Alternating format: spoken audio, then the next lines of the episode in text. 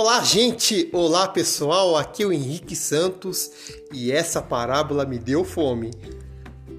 Oi, gente! Aqui é a Patrícia Irata e eu não tô entendendo nada, porque eu jamais recusaria um, um jantar desse. Né? Senhoras e senhores, meninos e meninas, crianças, velhos, adultos e o vendedor de pamonha.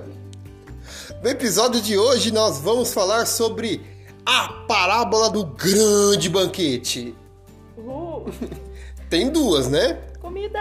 Uh, comer, comer, comer, comer. Eu acho que quando o servo chegou lá, falou assim: Atenção, tá na hora de matar a fome! Comida, né? Comida.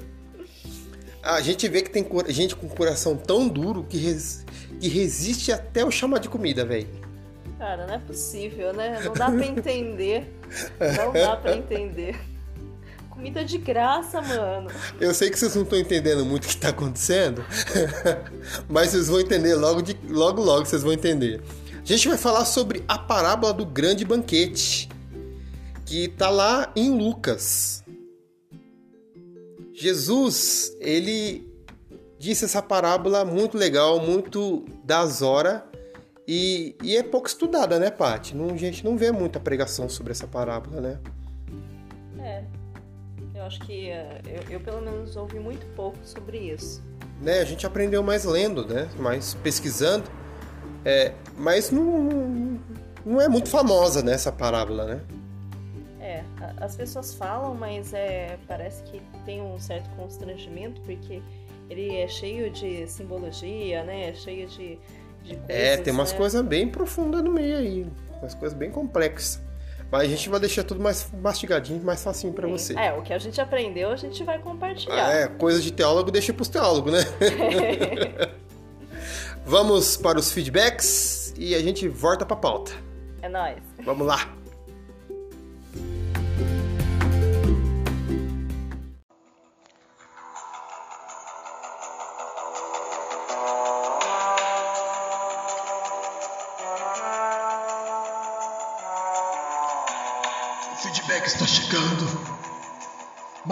Feedback. E não vai levar 15 episódios para ser formado. Oh! Será muito bom o feedback dessa semana. Mais rápido que o Hadouken. Porque Adriano Stretch está falando de novo.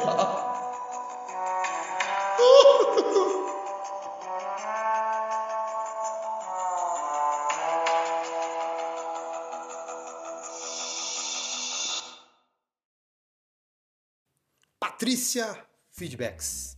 Feedbacks. Feedbacks. É isso aí.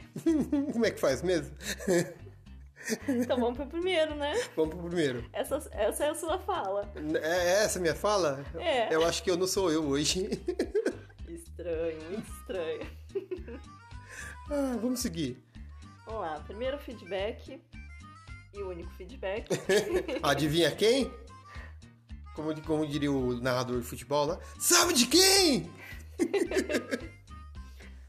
Adriana Streicher. Ah, hoje isso é de sempre, né? Claro, né? Nunca falta. O que ela diz dessa vez? Ela disse o seguinte: Uau, que empoderamento da palavra de Deus! Parabéns! Lembrar que no fim da nossa jornada temos a promessa de uma morada junto com Ele no céu. Dentre as outras palavras de esperança, traz alívio e paz ao coração. Hum. É isso aí. É a nossa esperança, né? A, a- a gente tem, tipo assim, é, é uma aula a cada gravação, né? E, e, é, e é tão legal quando a gente leva né, a- o que a gente aprende para nossa vida cotidiana, né? Dá toda a diferença e é muito legal. Sim, quando a gente recebe uma palavra dessa, assim, de esperança, é, acaba fortalecendo a gente, Tudo né? gira em torno, né? Sim, a gente sai mais alegre, mais é, mais feliz mesmo, uhum. né? De, de ter recebido uma palavra de esperança. A gente lembra até das coisas antigas que a gente aprendeu e de repente faz sentido agora, né? Que nem tem um hino. tem um hino lá que o, o povo das antigas gostava de cantar. E é assim: Nome bom, doce a fé, esperança no porvir. Ai, tá tudo aí!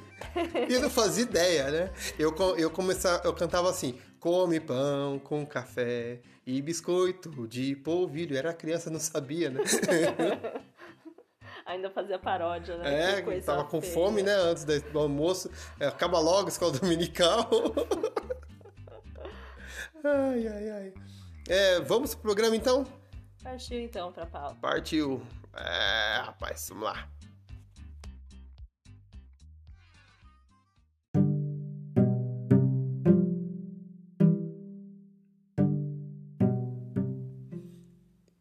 pauta maravilhosa, pauta suculenta, pauta deliciosa. Fome. Ah, meu Deus, tá me dando fome de novo, é que a gente já jantou, hein? Vamos pra pauta, Paty. É, antes da gente é, começar a degladiar sobre essa parábola, fala para os nossos ouvintes aonde onde você pode encontrar essa parábola. Certo. É, a gente vai ler os versículos que estão no Evangelho de Lucas, capítulo 14, é, a partir do versículo 15. Ok. É, mas antes da gente começar a ler, né, vamos dar um panorama de como é que Jesus chegou a, a esse ponto de falar essa parábola, né? É porque que ele falou, porque né? Porque que ele falou. É, tá lá no, cap, no versículo 1, 2, 3, lá, você vai lendo. No mesmo capítulo. É, você vai chegando até onde a gente vai começar, né? Só que vamos explicar no contexto assim, sabe? É, para deixar mais fácil para você. Vamos lá. Jesus, ele foi convidado por um fariseu. Certo. Ele foi na casa do fariseu e no, na casa do fariseu tava um circo montado lá. É, e o interessante é que quando a gente pensa em convite para um café da manhã, para um almoço, é, a gente abre a porta, as pessoas que a gente convidou entram e a gente fecha a porta e é só entre os convidados. Né? né? E, só que as refeições daquela época, quando as pessoas convidavam, é, a, a, a, porta da casa dava para a rua, né? E a, e a casa ficava aberta para as pessoas entrarem. É, muitas vezes elas não eram convidadas a sentar na mesa, então elas não comiam. E elas mas... ficavam assistindo o que estava acontecendo. Sim, mas eles podiam ouvir a conversa, né? Uhum. Ouvir o que estava sendo falado ali né? E foi mais ou menos o que aconteceu. Era né? praticamente um evento público ali, né? Sim. Afinal, era a, a Bíblia fala que era o líder dos fariseus. Era um né? fariseu muito importante, era né? Era uma casa, assim, provavelmente de um famoso, né? E rico, né? Ah, sim, né? Era rico. Tipo assim, é, a gente tá acostumado a ler que Jesus só ia na casa de pobre, né? Mas Jesus estava na casa do rico ali também, né? Sim, não tinha preconceito. É, convidou todo mundo lá. É, e olha só, a gente pode analisar que na casa desse rico tinham várias pessoas, né? Vários convidados, gente muito importante, gabo e elegância, né? Vamos imaginar assim, pessoas com seus mais finos trajes, né? Trajes de gala com tapete vermelho. Tô exagerando um pouco na comparação. É. Mas tinha pessoas importantes, né? E Jesus começou a analisar o ambiente, as pessoas que estavam lá, e ele começou a perceber que as pessoas mais importantes ocupavam os melhores lugares, né? É, as pessoas mais importantes ali da sociedade, aos olhos das pessoas daquela época. Sim, claro. E, e no meio daquelas pessoas tinha um, um rapaz que estava com uma doença. Aí, o dia era sábado, e Jesus começou a questionar o legalismo dos fariseus. Mas não necessariamente é porque eles estavam falando sobre isso, mas porque ele conhecia os pensamentos deles, uhum. conhecia o coração deles. E, e também ele, Jesus sabia que eles estavam ali para analisar o que Jesus ia fazer. Sim. Então não é porque eles gostavam de Jesus, mas eles queriam é, saber o que, que Jesus faria, né? Argumentos, né? Sim. Colocar Jesus num estreito para ver o que, que ele vai fazer na situação, né? Ah, tem, tem outras passagens que os fariseus fizeram a mesma coisa, né? Com Jesus. A gente pode citar aquela da Maria Madalena, né? Que eles, tipo, uma sinuca de bico, e agora? Uma situação impossível, né? Né? E aí, Jesus, o que vai fazer? A mulher adúltera aí, ali falou pra matar, e aí, o que você faz, né? Tipo, armadilhas mesmo pra pegar Jesus no pulo, né? Sim. É, provavelmente eles tinham inveja, né, de, das pessoas se admirarem com a sabedoria dele e, e aí eles queriam confrontar essa sabedoria, né? Uhum. Que os fariseus, como eles eram mestres, eles ensinavam, então eles se consideravam sábios, né? Eram os líderes do povo, né? Sim, conhecedores da palavra, da, da lei, do, do- de todos esses escritos, né, do, do Antigo Testamento. Tanto é que um dos convidados, ele falou um negócio assim que, que a gente hoje não sabe com- qual é o sentido que ele falou, né? A gente buscou nos livros, né, é, o porquê que ele disse aquilo, se, se ele tinha sido baseado numa, na- numa profecia lá do, do Antigo Testamento, né, da, da Torá, do- dos profetas. Só que é, nem os escritores lá sabem o porquê que ele proferiu aquilo e nem qual foi a intenção que aquele convidado proferiu aquilo. A gente pode começar a ler? Sim, é, foram o que a gente leu foram conjecturas, né? Pode ser que ele foi mal intencionado, pode ser que ele tenha sido bem intencionado. Então, como não tem nada concreto, né? A Né? gente não vai falar disso não. Então, a gente, a única coisa que a gente vai falar é que esse, esse, essa frase gerou essa parábola que a gente vai falar para vocês agora. Certo?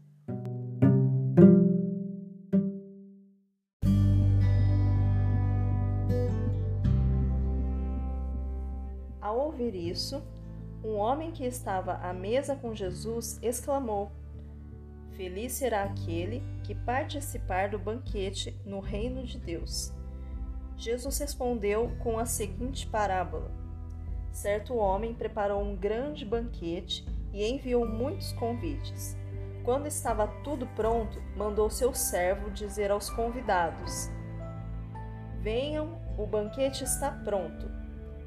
Mas todos eles deram desculpas. Um disse: Acabei de comprar um campo e preciso inspecioná-lo. Peço que me desculpe. Outro disse: Acabei de comprar cinco juntas de bois e quero experimentá-las. Sinto muito. Ainda outro disse: Acabei de me casar e não posso ir. O servo voltou e informou ao seu senhor o que tinha dito. Ele ficou furioso e ordenou: Vá depressa pelas ruas e becos da cidade e convide os pobres, os aleijados, os cegos e os mancos. Depois de cumprir essa ordem, o servo informou: Ainda há lugares para mais gente. Então o Senhor disse: Vá pelas estradas do campo e junto às cercas entre as videiras e insista com todos que encontrar que venham, de modo que minha casa fique cheia, pois nenhum dos que antes foram convidados provará do meu banquete. Mas a gente pode tirar muita coisa, tem muita coisa nessa parábola, né? Dá até frio na barriga, né? Muita coisa. Vamos, com- vamos começar a, a falar sobre é, os personagens, né? Uhum. Vamos lá. O dono da casa.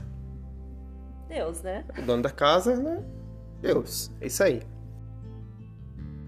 Os servos. O servo que convidou. Quem seria? Quem seria? Os profetas. Hum, Né? Ah, toda a palavra de Deus, toda a profecia, né? Tudo. Até. Vamos colocar até Moisés.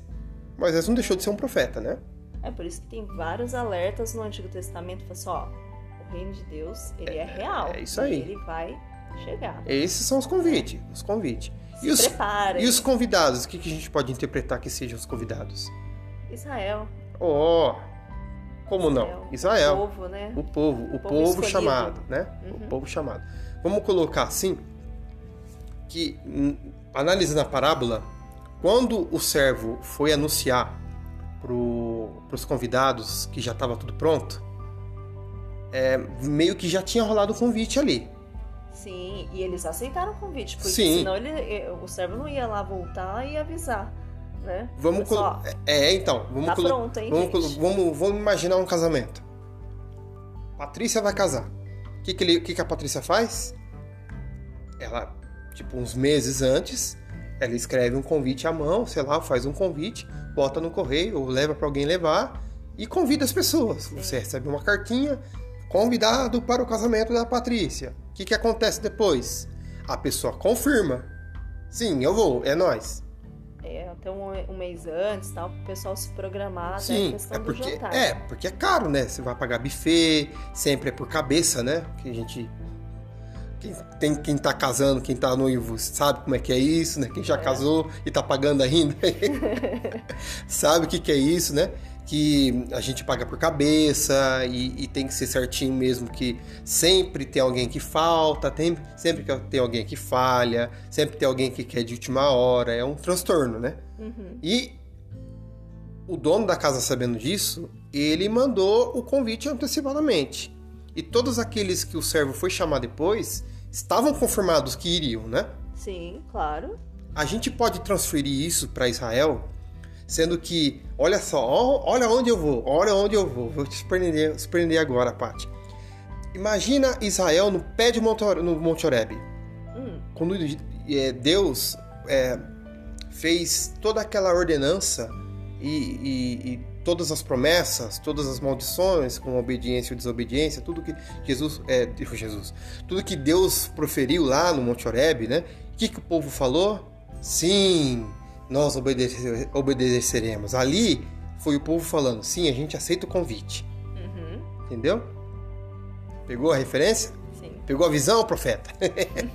então vamos colocar que Israel, ali no pé de Monte Horebe, quando recebeu a, a- o, o chamado de Deus para viver em santidade, né, como uma nação santa, ali foi quando eles receberam o convite. E o convite para quê? Para o banquete. Que banquete? Jesus. E uma coisa que, que a gente pensa, né, que não é só a questão da festa. A questão é, é o trabalho, né, que Deus teve, né, que a gente faz essa associação com uma festa, com um jantar, é o trabalho que dá para a pessoa, para o anfitrião, é, preparar tudo O aquilo, tempo, o dinheiro, né? tudo A isso comida. né? Não é, não, não é um caso assim para Deus, assim, não teve que despender tudo isso. Mas é a questão é a pessoa recusar o convite, né?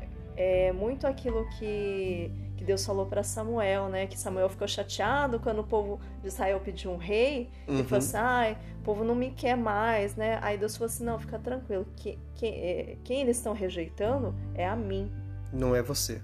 né? Então, assim, o problema é não é que é- não é que eles não queriam participar do banquete, é que eles estavam rejeitando a Deus, né? Depois de tudo que Deus fez por eles, Né? é, é, foi uma, uma ingratidão, Com né? Certeza. assim. Imagina, imagina você que fez o seu casamento e gastou tipo 100 mil reais para preparar buffet, músico, metre, todo o melhor, tudo de DJ. melhor, DJ, o melhor salão da cidade e de repente todo mundo confirma que vai, você está toda feliz lá preparando e chega no dia não vai ninguém, imagina. Todo o dinheiro que você gastou, tudo que você fez, toda a dívida que você adquiriu e não foi ninguém, velho, Imagina, não sei se é raiva ou se é tristeza que você chora, né? né? Agora imagina, imagina Deus, né? Ele deu de melhor, Sim, o melhor dele. o melhor dele, que é o Jesus, que é seu filho. E mesmo assim, os convidados que falaram que aceitariam, quando chegou a hora da verdade, eles deram desculpa. Então, imagina quantas pessoas não avisaram que Jesus estaria vindo. Quantos profetas, né, Sim. passaram? E acho que a raiva maior era com essas pessoas, com os conhecedores da lei, porque eles conheciam todas essas profecias, então eles sabiam exatamente como viria, né, Jesus. Uhum. Então, é, de uma certa forma, assim, eles reconheceram Sim, Jesus. sim, Sabia sim. que era ele. Sim. É, tanto é que a gente, quando a gente analisa é, o- o- os, os fariseus, né? Os mestres da lei, os doutores da lei, lá no livro de João, a gente vê que todo milagre que Jesus, que só Jesus, só o Messias poderia fazer, os fariseus estavam lá analisando, levando para os seus líderes, para os seus mestres, e eles sabiam de tudo que só o Messias poderia fazer, eles tinham plena certeza de quem Jesus era. Afinal, ele, é, essa era a função deles. Eles saberem tudo que está na lei para poder avisar o povo. Gente, ó, esse daí é o Messias. Uhum. Então chegou o momento. E eles fizeram isso. E eles preferiram negar. Não, a gente não quer. A gente quer outro. Esse não. não a gente tava imaginando, tipo assim, né? Eles estavam imaginando, vamos colocar assim, o Reinaldo Gianecchini vindo no cavalo branco. E de repente apareceu assim o Sérgio Malandro numa motinha, né? Meu Deus do céu. Ah, referências à parte, quem entende, entende. é, Lua de Cristal, essa é a referência. Por isso que eu nunca gostei dessa história de príncipe encantado. Né? Estão, eles estavam esperando um príncipe encantado, sabe? Mas apareceu quem? Apareceu Jesus um jumentinho. né? Para quebrar toda a expectativa que eles tinham. É porque eles não entenderam a mensagem dos profetas. Não. Porque realmente ele estava falando do reino de Deus. Mas eles não. não- não Eles estavam pensando que né? seria o reino dos homens, né? De repente apareceu todos aqueles ah, aqueles centuriões, aqueles soldados romanos, com toda a pompa, a elegância e todo o poder, né? Daqueles cavalos, tal armadura, não sei o que, escudo. E eles pensaram que de Messias era daquele porte, velho, era daquele jeito. Então, Mas por quê? Por, cau- por causa que estava no coração deles. é, eles estavam vendo o material, né? Sim, porque é, Deus prometeu para eles é, bênçãos materiais. E era isso que eles queriam. Uhum. Né? Então eles queriam alguém para trazer esse tipo de reinado, esse tipo de poder, poder material, poder desse mundo, reinar aqui. A gente pode falar, né, prosseguindo a parábola, que o dono da festa ficou, rapaz, ficou Irado. irado. Não Muito irado, bravo. não irado de, ó, irado, legal. É o irado de arrancar os cabelos mesmo. Muito bravo. Bravão, bravão. E Chateado. ele tomou uma atitude que, ó, surpreendeu. É verdade. Rapaz, já que os meus convidados, que eu chamei com tanto esmero, com tanto carinho, não vieram, eu vou jogar essa comida fora? Não, Essa festa não será desperdiçada. não, de maneira nenhuma. Com toda essa coisa linda, maravilhosa, com todo o meu dinheiro, tudo que eu posso aqui e, e vou desperdiçar? Não, faz o seguinte, servo. Chama os moradores de rua, chama os pobres, chama aqueles que não têm onde cair morto, chama os aleijados, Os rejeitados. os rejeitados. Os que, os que vivem a- a- a- marginalizados. Os que sofrem bullying na escola. Que vivem a- a- às margens da vida, né? Uhum. E olha só, a gente pode, a gente pode ler é, uma passagem em João que é a chave para a gente entender essa parábola. Abre lá. João capítulo 1, no verso 11 ao 12. Veio a seu próprio povo e eles o rejeitaram. Mas a todos que creram nele e o aceitaram, ele deu o direito de se tornarem filhos de Deus. Uou! Cara, faz muito sentido. João entendeu, João entendeu. João entendeu. ele pegou essa. Pegou. Eu também peguei. got you, I got you. Peguei, João. Peguei. Valeu. Cara, tudo o que o João disse quer diz respeito ao reino de Deus, né? Jesus, quando ele profere essa parábola, ele estava falando sobre o seu reino, sobre o reino de Deus, né? E quando João fala, é, fechando esse capítulo, né, de João, todo essa, esse trecho poético de João, ele, ele termina dizendo essa, essa palavra, né? Linda, maravilhosa. Que ele veio, Jesus veio para quem era seus. Ele veio para Israel. Mas os seus o não receberam. Rejeitaram ele. Rejeitaram ele. Mas, porém, contudo, todavia, entretanto, a todos aqueles que ouviram o nome dele e creram no nome dele, ele falou assim: Você está convidado para minha festa então. Já que os convidados não quer, então vem você. E ele deu o poder, o direito de ser chamado filho de Deus. Ah, então a gente não é só convidado para comer. Não, não, não, não, não, não, não, senhora. Agora a gente é, é presente naquela família. Uau. e, e olha que fantástico. Quando a gente lê, né, que chamou tudo que podia chamar, a casa é, de repente ficou cheia, mas não cheia, porque ainda tinha lugar. Exatamente. Ainda há lugar. Isso é um mistério, porque quando a gente lê sobre os, vamos colocar lá nos convidados, né? Vamos voltar para os convidados. Quando a gente fala dos convidados, são três. Mas de repente a, a casa foi com os pobres, os aleijados, e ainda tinha lugar. Que bagulho doido é esse? A gente interpreta que Jesus quis dizer, por que três? Porque são os três, as três coisas que nos tira da visão de Deus, que nos tira a, o doce da nossa boca, né? O sabor do banquete, o desejo de participar do banquete de Deus, né?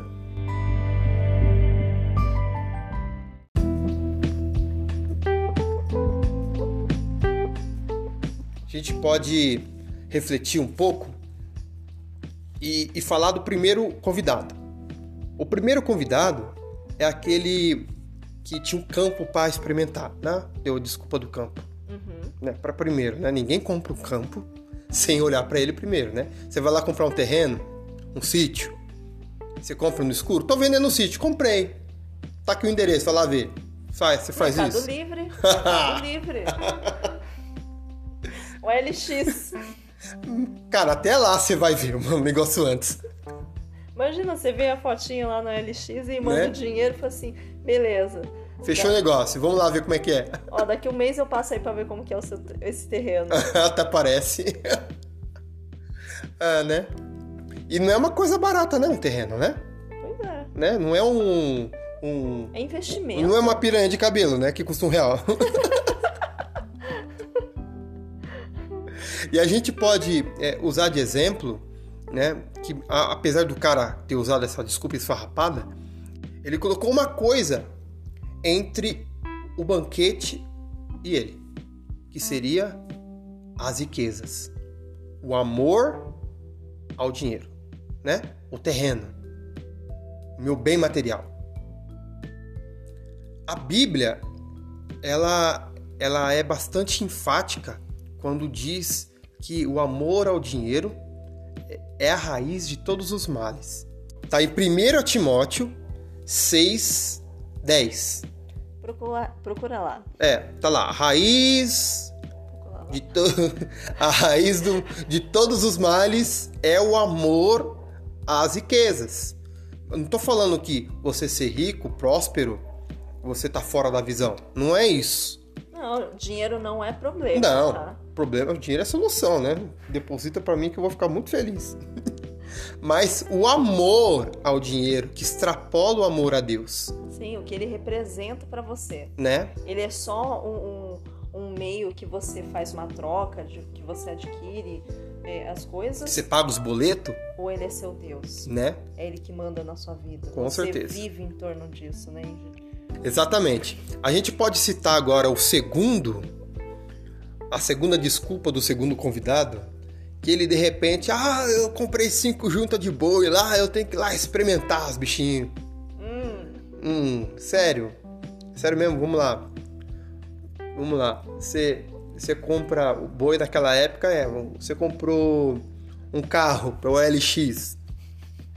Não fez test drive antes, vai, vai ver como é que ele tá depois de pagar? É, imagina só, você é tipo assim, um caminhoneiro, né? Aí você precisa de um caminhão pra poder é, fazer, né, os fretes e tal, né? E, e aí você vai lá, um investimento desse, né? Tipo, compra pela é, OLX, transfere o dinheiro e fala, beleza, depois vou lá ver. Né? Traz o caminhão aqui na quinta-feira para me dar uma olhada. Já tá o dinheiro na sua conta já.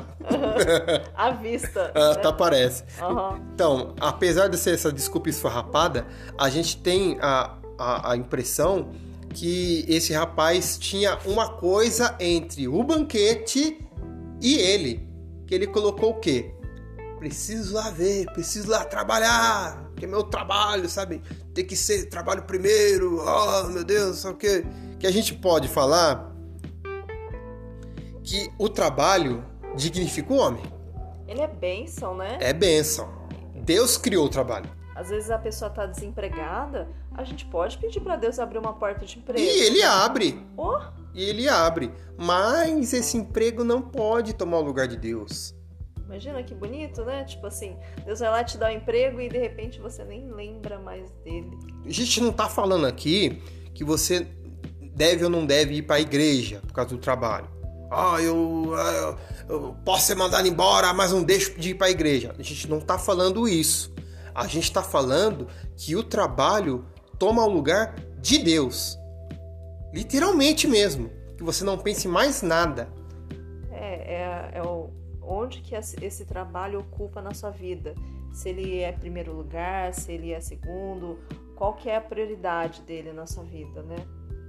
Tanto é que quando a, a- a Bíblia é, diz lá na, na- na palavra, agora não sei se Eclesiastes ou é o Provérbios, é Provérbios. Quando Deus diz lá em Provérbios, eu não lembro a referência, então não vou dar para vocês, procurem aí, que tipo, ele dá o conselho, Salomão dá o conselho. Quer trabalhar? É, vai ter com a formiga.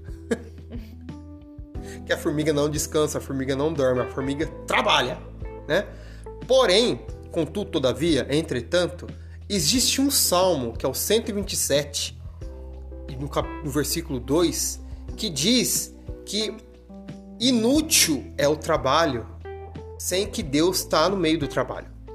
Né? Inútil é trabalhar sem a bênção de Deus, só por trabalhar. Salmo 127, verso. Segundo verso.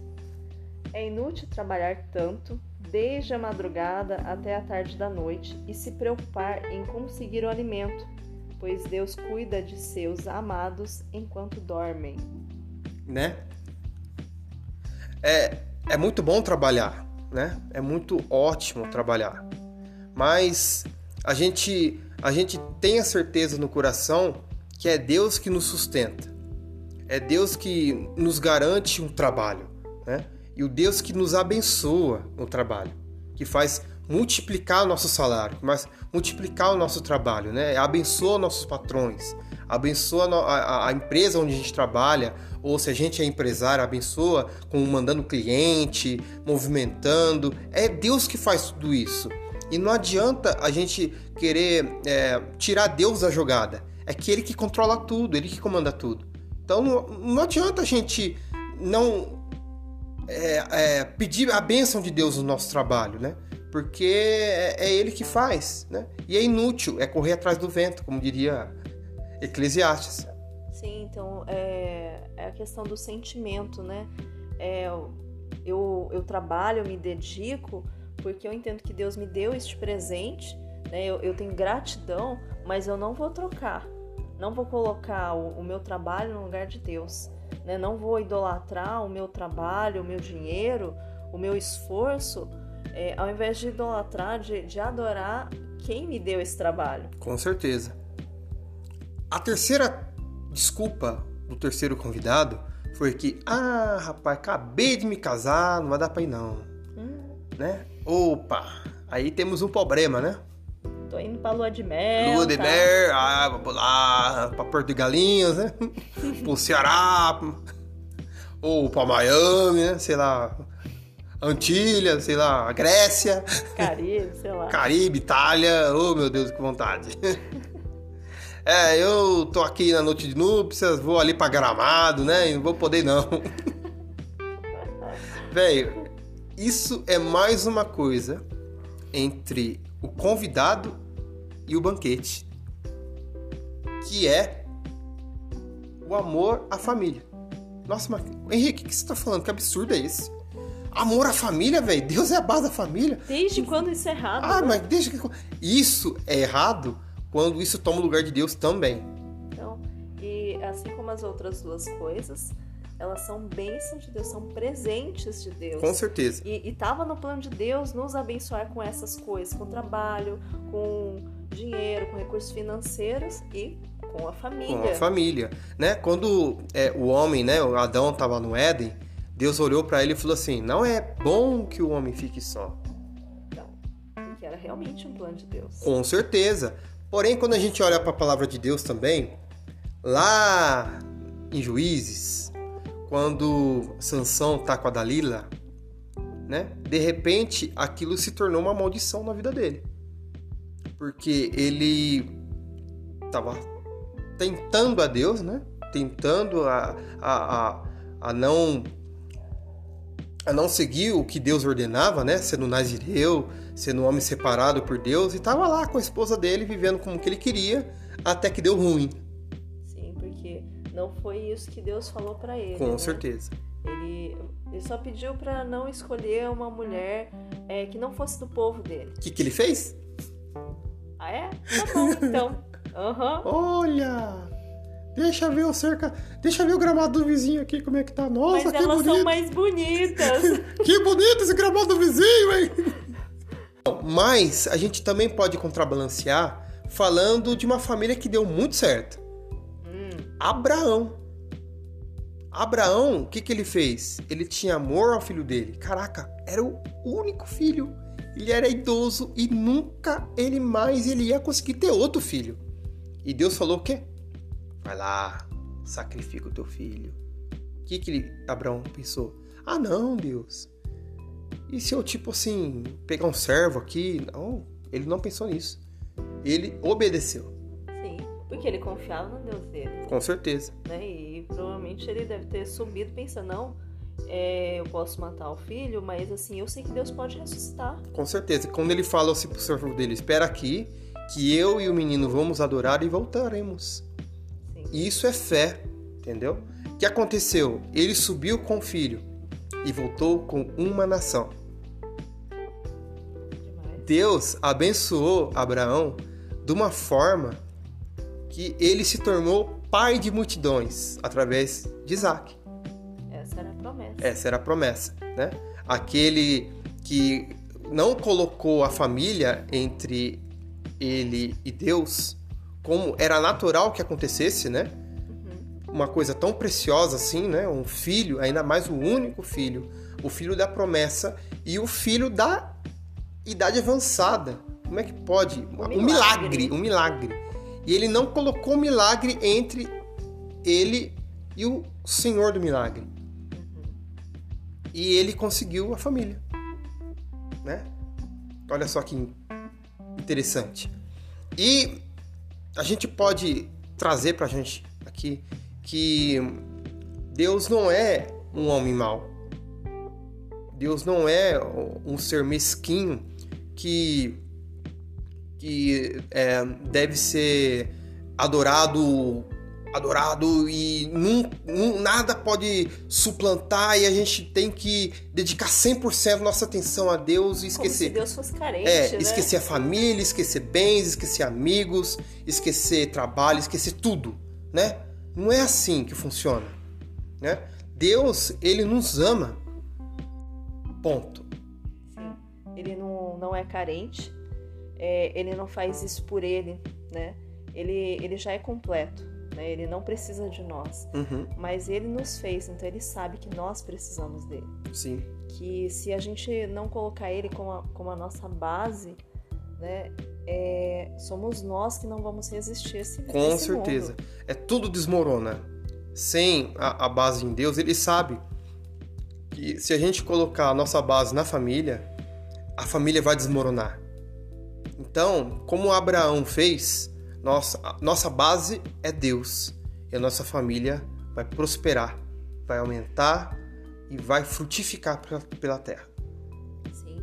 É, a gente entende que o, o nosso tempo aqui é, é muito curto, né? Se você pensar que a nossa vida, é, ela termina aqui e continua aí pela eternidade. Então, o pouco tempo que a gente vive aqui, é, a gente não pode só pensar nas coisas daqui, porque tudo aqui vai passar. Né? Por isso que se você se baseia, né, você firma os seus pés na família que um dia vai acabar, é, pessoas que vão embora. O trabalho é... que a gente hoje tem e amanhã o patrão fica enjoado da sua cara e manda você embora. Sim, até porque a gente não vai ter forças para trabalhar até o fim da vida, né? A riqueza que um dia a gente tem, outro dia a gente fica doente, acontece alguma coisa, a gente não tem mais, a traça come. Exatamente. Então, é muito mais é, é, fácil, é muito mais é, inteligente, é muito mais sábio a gente colocar tudo isso em Deus e não ser obstáculo para a gente aproveitar esse banquete. Mas que banquete é esse?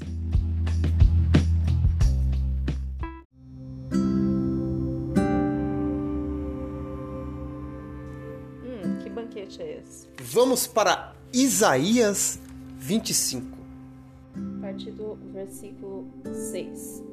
Em Jerusalém, o Senhor dos Exércitos oferecerá um grande banquete para todos os povos do mundo. Uia. Será um banquete delicioso, hum. com vinho puro Olha aí. e envelhecido e carne da melhor qualidade. Eita, churrascão! Ali removerá a nuvem de tristeza, a sombra escura que cobre toda a terra. Ele engolirá a morte para sempre. O Senhor soberano enxugará todas as lágrimas, removerá para sempre todo o insulto contra a sua terra e o seu povo. O Senhor falou. Naquele dia o povo dirá: Este é o nosso Deus. Confiamos nele e ele nos salvou. Esse é o Senhor em quem confiamos. Alegremos-nos em seu livramento. Uau! Dá ânimo, né? Cara, isso foi escrito muitos, muitos anos antes de Jesus. Muitos, muitos. E essa profecia tá falando do quê? Do quê? Do quê, Paty? Do reino. Tá falando do reino de Deus. Tá falando desse banquete que é nos proposto. Essa mesa linda e maravilhosa, com as melhores carnes, com as melhores cortes, com a melhor picanha falar de vinho tal, não necessariamente vai ter, tipo, bebida alcoólica, cachaça, essas coisas. O vinho é alegria. É, é o símbolo da alegria. Sim, sim, sim. É. E também quer dizer outra coisa. Esse banquete não é um banquete físico. Hum. É um banquete espiritual. Sim, porque a gente vai deixar essa carne para trás, né? É um banquete espiritual. E esse banquete é o próprio Jesus. Como assim? Jesus, ele disse para os seus discípulos o seguinte: Eu sou o pão vivo que desceu do céu. Todo aquele que comer desse pão viverá. E ele também diz que sua carne e seu sangue são verdadeira comida e verdadeira bebida. Isso ele não estava dizendo na literalidade. A gente não quer virar canibal aqui e comer, não, não, comer pedaço de gente. Né? Brains, né? A gente não é nem Plant vs Zumbis, não. Mas o que, que Jesus estava querendo dizer com isso? Ele estava querendo dizer que nós participamos com ele de seu reino através da sua morte, através do seu sangue, através da sua carne sacrifício. através do sacrifício, né? E esse banquete espiritual um dia se concretizará e será chamado de bodas do Cordeiro. É, o dono da festa, de repente, pode considerar você como filho através de um casamento. Nós, que somos os rejeitados, os cegos, aqueles que os convidados rejeitavam, né? Os gentios, nós somos chamados de noiva do Cordeiro. E um dia a gente vai se casar. Então quer dizer que, na verdade, o maior presente vai ser esse encontro com ele. O maior presente vai ser ele mesmo. Uhum. Vai ser estar com ele. para sempre. Vamos, vamos dar uma, uma baseada na palavra? Né? Quando a gente fala desse, desse, desse livro, o pessoal até treme na base, né? Apocalipse 19, versículo 9. Escreva isso. Felizes os que são convidados para o banquete de casamento do Cordeiro. E acrescentou: Essas são as palavras verdadeiras de Deus. Uau! Quando a gente volta para a parábola e diz que ainda há muita vaga, ainda há muito lugar, a gente volta lá para Apocalipse e, e, e, e vê, tipo, você viu a- o que o servo, o que o servo não, o que o convidado da festa lá com Jesus afirmou? Você viu a semelhança? Ele falou assim: Benditos serão aqueles que comerem do pão do reino de Deus, na mesa da festa de Deus, né? E quando a gente vai para Apocalipse, João fala a mesma coisa. O anjo fala para ele, né? Bem-aventurados aqueles que participarem da mesa do Cordeiro, das bodas do Cordeiro. E ainda há muita vaga. Ainda há muito lugar. Há lugar para mim. Há lugar para você. Há lugar para todos. Ainda dá tempo Ainda dá tempo. de aceitar o convite, porque Ele está nos chamando. Ele está nos chamando. E a mesa já foi posta.